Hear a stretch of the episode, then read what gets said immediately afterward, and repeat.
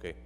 Um, so this morning may be kind of tough if you've given up something for Lent, um, which you kind of were supposed to, as you may recall.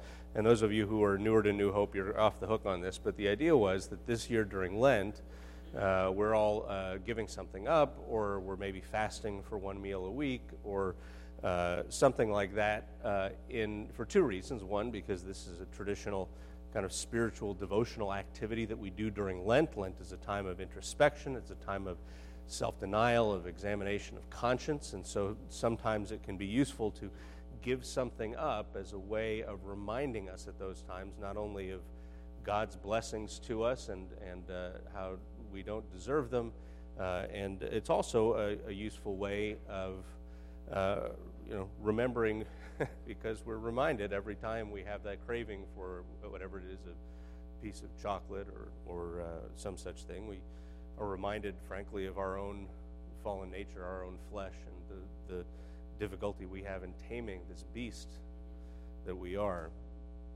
The other reason is that uh, we're uh, hoping to replenish our benevolent fund, which has been uh, tapped uh, and then some this year in, in uh, ensuring that we take care of people uh, in our community that are in need. So, as a reminder, in two weeks at Easter, we're going to have a second offering, a special offering uh, that is going to be strictly for the benevolent fund, and that's when we encourage you to basically bring whatever you would have spent on these things that you gave up uh, as a special offering in two weeks. Um, so, naturally, this morning we're talking about bread and olive oil. Uh, let me start in Romans uh, chapter 11, starting in verse 13. Paul says, I'm talking to you, Gentiles, and as much as I am the apostle to the Gentiles, I make much of my ministry in the hope that I may somehow arouse my own people to envy and save some of them. For if their rejection is the reconciliation of the world, what will their acceptance be but life from the dead? If the part of the dough offered as first fruits is holy, then the whole batch is holy. If the root is holy, so are the branches. Now, some of the branches have been broken off, and you, though a wild olive shoot, have been grafted in among the others and now share in the nourishing sap from the olive root. Don't boast over those branches. If you do, keep this in mind. You don't support the root, after all, it's the other way around. And you might say, well, branches were broken off so that I could be grafted in, and that's true, but they were broken off because of unbelief. You stand by faith. Don't be arrogant, but rather be afraid. For if God did not spare the natural branches, why do you think He's going to spare you? Now, Paul is mixing metaphors here, and he does this from time to time. And there's a little bit of a puzzle as to what exactly he is talking about, especially with the first ones. What he's referring to in terms of the part of the dough offered as first fruits and the whole lump or the whole batch uh, goes back to uh, Numbers chapter 15, as I'm sure you remember from memorizing this passage. In Numbers 15, Yahweh says to Moses, Speak to the Israelites and say to them, When you enter the land which I'm taking you, and you eat the food of the land, present a portion as an offering to Yahweh. Present a cake from the first of your ground meal, and present it as an offering from the threshing floor.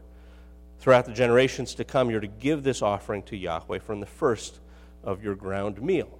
Now, if you uh, have noticed in the supermarkets, of course, you've got massive displays of matzah for sale for Passover. And you may have noticed on all, the, all these little boxes, there's a, a, a, little, a little sentence that says, Challah is taken.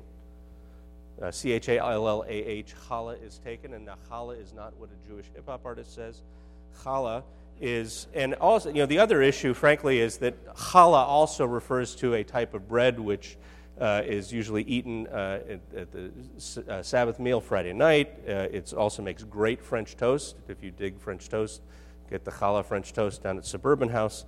Uh, but uh, but challah here refers to the portion of the, of the dough that is given as an offering. Now, of course, nowadays, because there's no temple to present the offering, there's no priest to present it to. You can't really do anything with that. So what uh, you know, if you go to a like a kosher pizza restaurant, you'll find that there's going to be a charred lump of dough on top of the oven. And what they're trying to, to demonstrate to their customers is they're saying, We have taken a portion of the dough and we have faithfully tried to, to uh, fulfill Torah as best we can. So, you know, we're giving it to God in the sense that we're, we're basically burning it up and charring it. So, when, when you buy this box of matzah, you're being assured by the people who produced it that they've taken out a portion of the dough and they have, they have burned that up uh, and that they're, therefore, you're, you're good to eat the rest of the stuff. And the, the idea here, of course, um, is that by taking that portion and by dedicating it, you make the whole batch of dough legit. Right? Now, it's not complete, it's still dough, and you could still fail to make that into bread. You could fail to do something worthwhile with it, but the idea is that you can, because you have made this dedication of, the, of a portion of it, then you can work with it. You can, you can do something with it.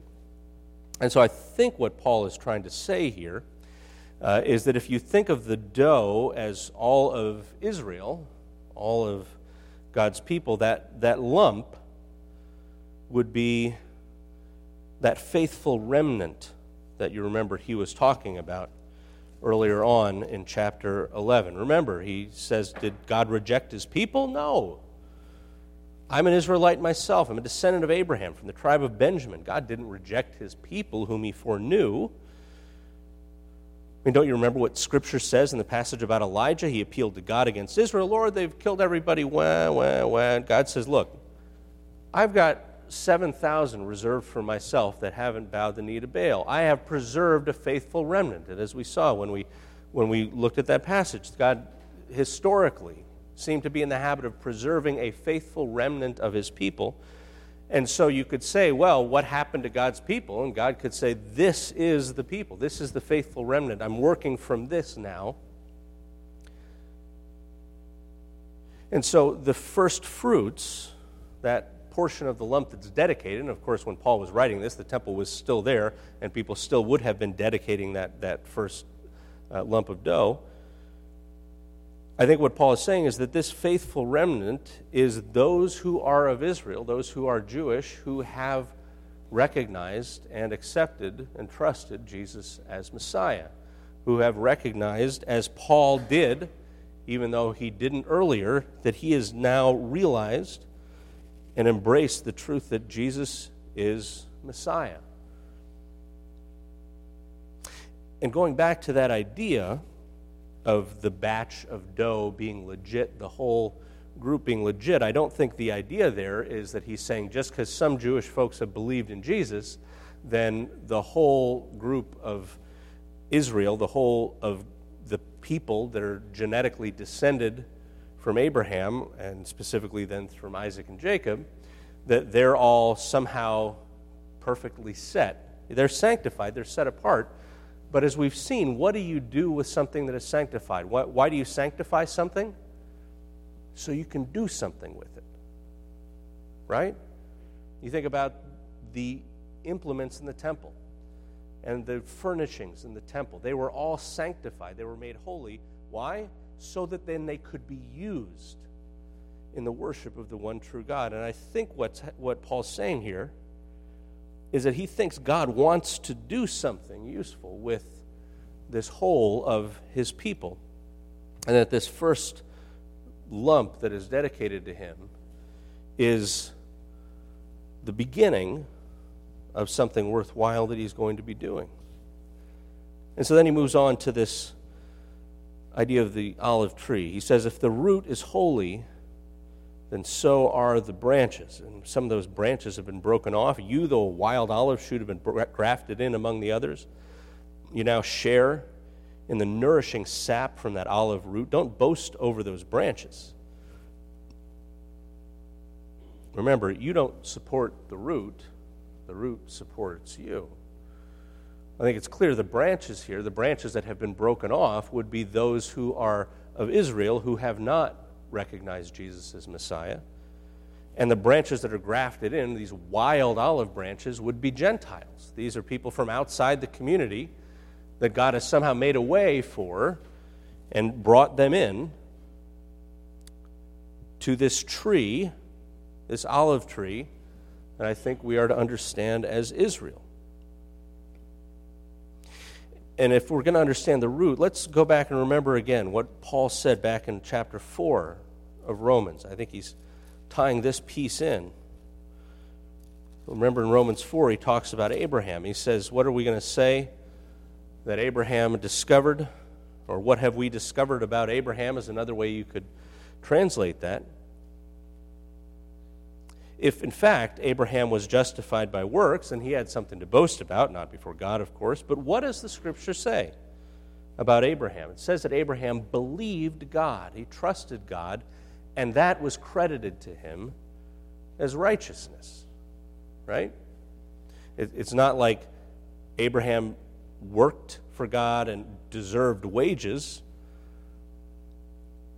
to the person who doesn't work but who trusts God who justifies the wicked, then it's his faith that's credited as righteousness. And David says the same thing about how blessed the people are whose transgressions are forgiven and whose sin the Lord will never count against him.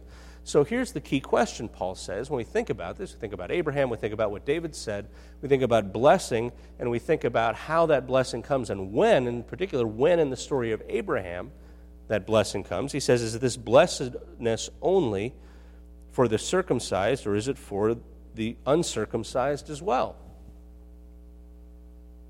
Right? We've been saying Abraham's faith is credited to him as righteousness. I, Paul says, I can imagine all of you nodding along with me at this point. So, under what circumstances was this credited? Bible quiz.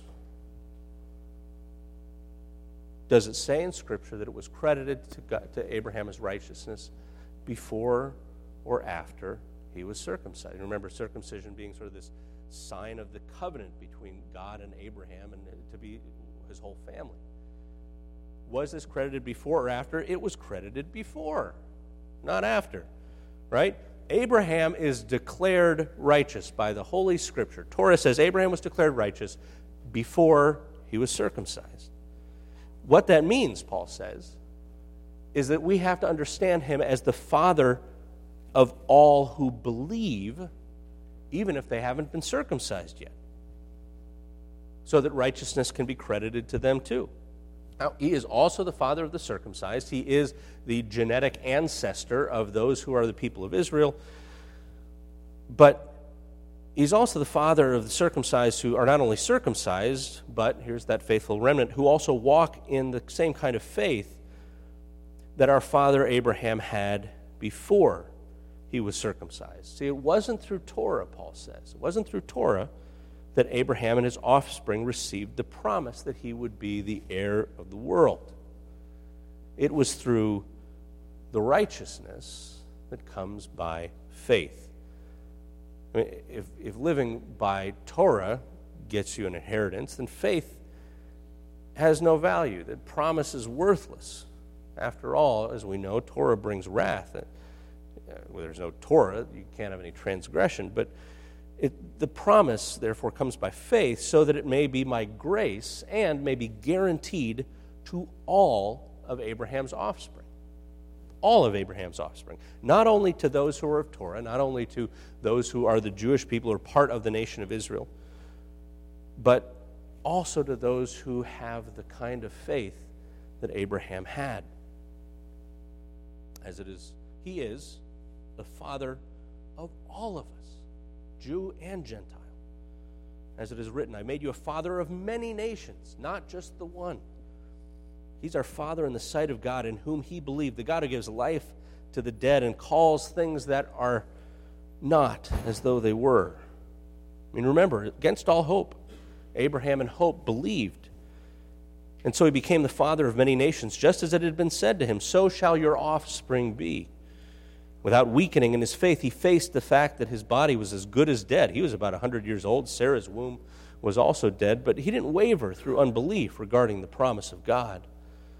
No, he was strengthened in his faith, and he gave glory to God, being fully persuaded that God had the power to do what he had promised. And that's why we read it was credited to him as righteousness. And here's the thing, Paul says the words, it was credited to him, were written not just for him, but also for us, all of us to whom God will credit righteousness, for those who believe in him who raised Jesus our Lord from the dead. He was delivered over to death for our sins, he was raised to life for our justification.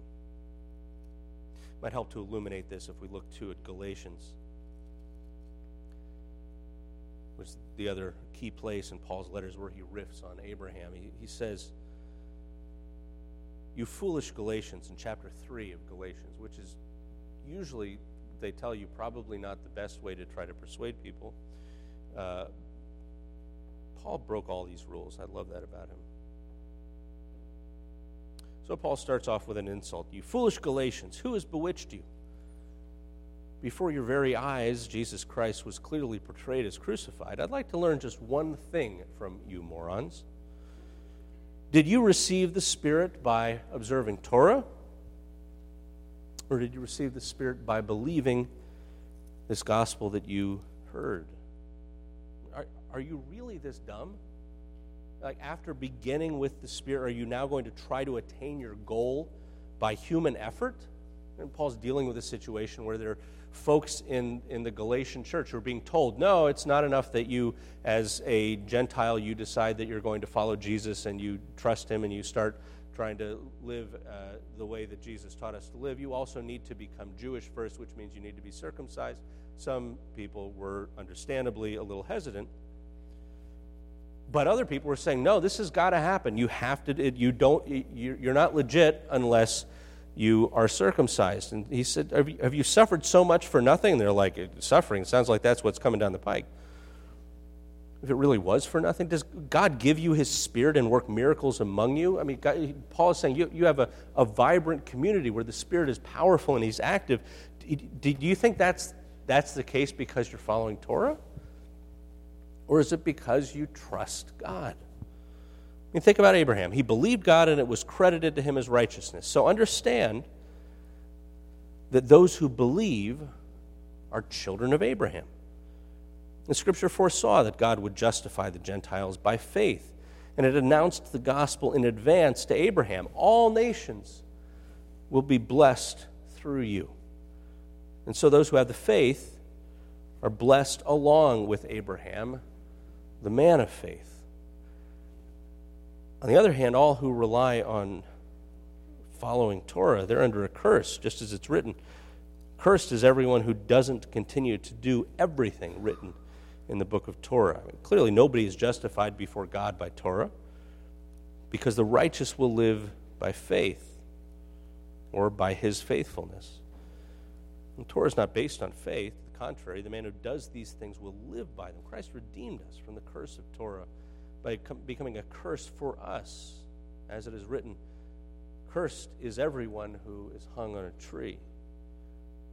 He redeemed us in order that the blessing given to Abraham might come to the Gentiles. How?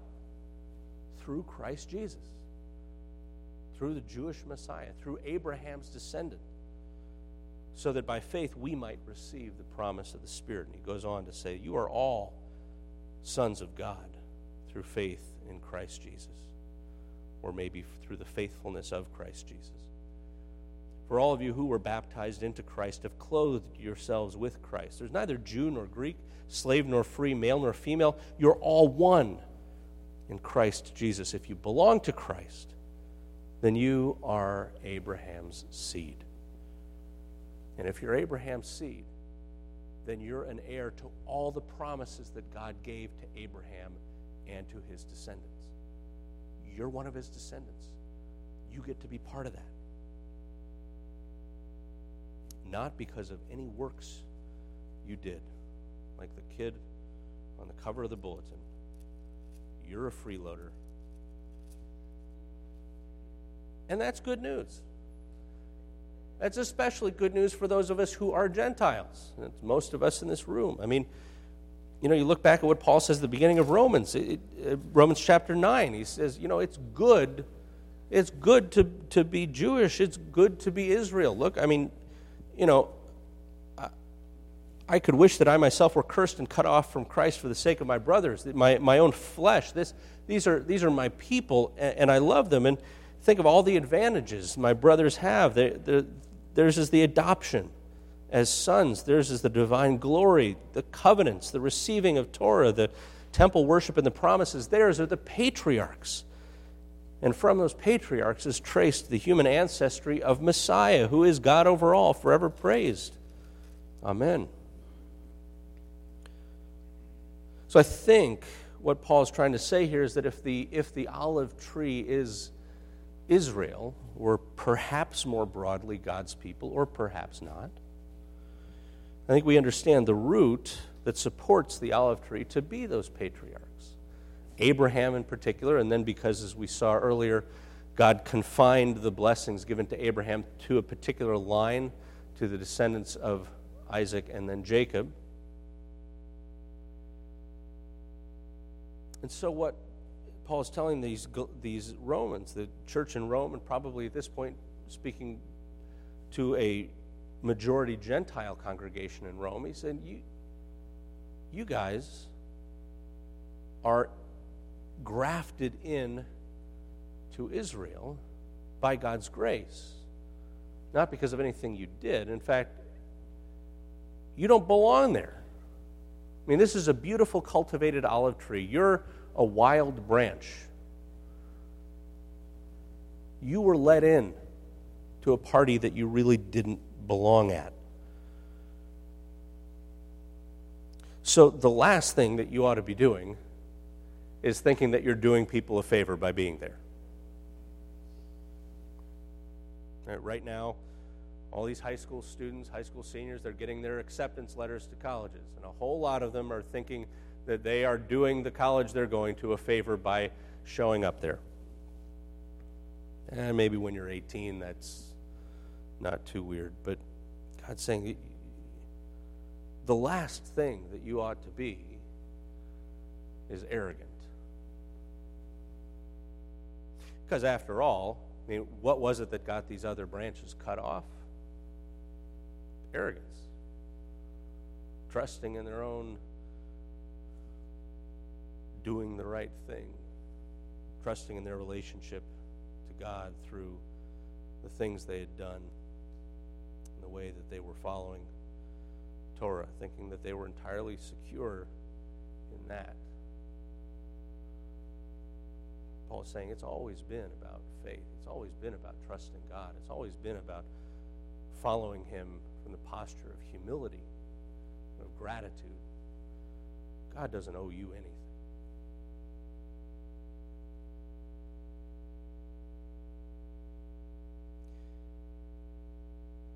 So that means that really there is a whole lot at stake here. And as we prepare in the next couple weeks to sort of wrap up what God has given us here through Paul's letter to the Romans in chapters 9 to 11, I think we're going to see that what is at stake is certainly the health of the community, whether Gentiles and Jews are able to get along with each other and certainly, what is at stake is the eternal destiny of branches that are either grafted in or cut off.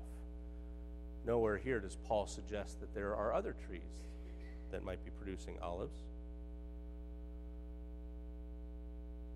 He doesn't say that the branches cut off will be burned, as Jesus said about what happens in the vineyard. But what we're also going to see is that what's at stake is, again, not just the health of the community and not just the relationship that individual people have with the one God of Israel, the God of Abraham, Isaac, and Jacob. But it has to do with how useful this community can be to God. And after all, the point of having an olive tree is not just to have an olive tree. They're kind of ugly when you look at them point of an olive tree is to produce olive oil, produce fruit. The point of making dough is not just to have dough to sit around. You make dough so that you can make bread.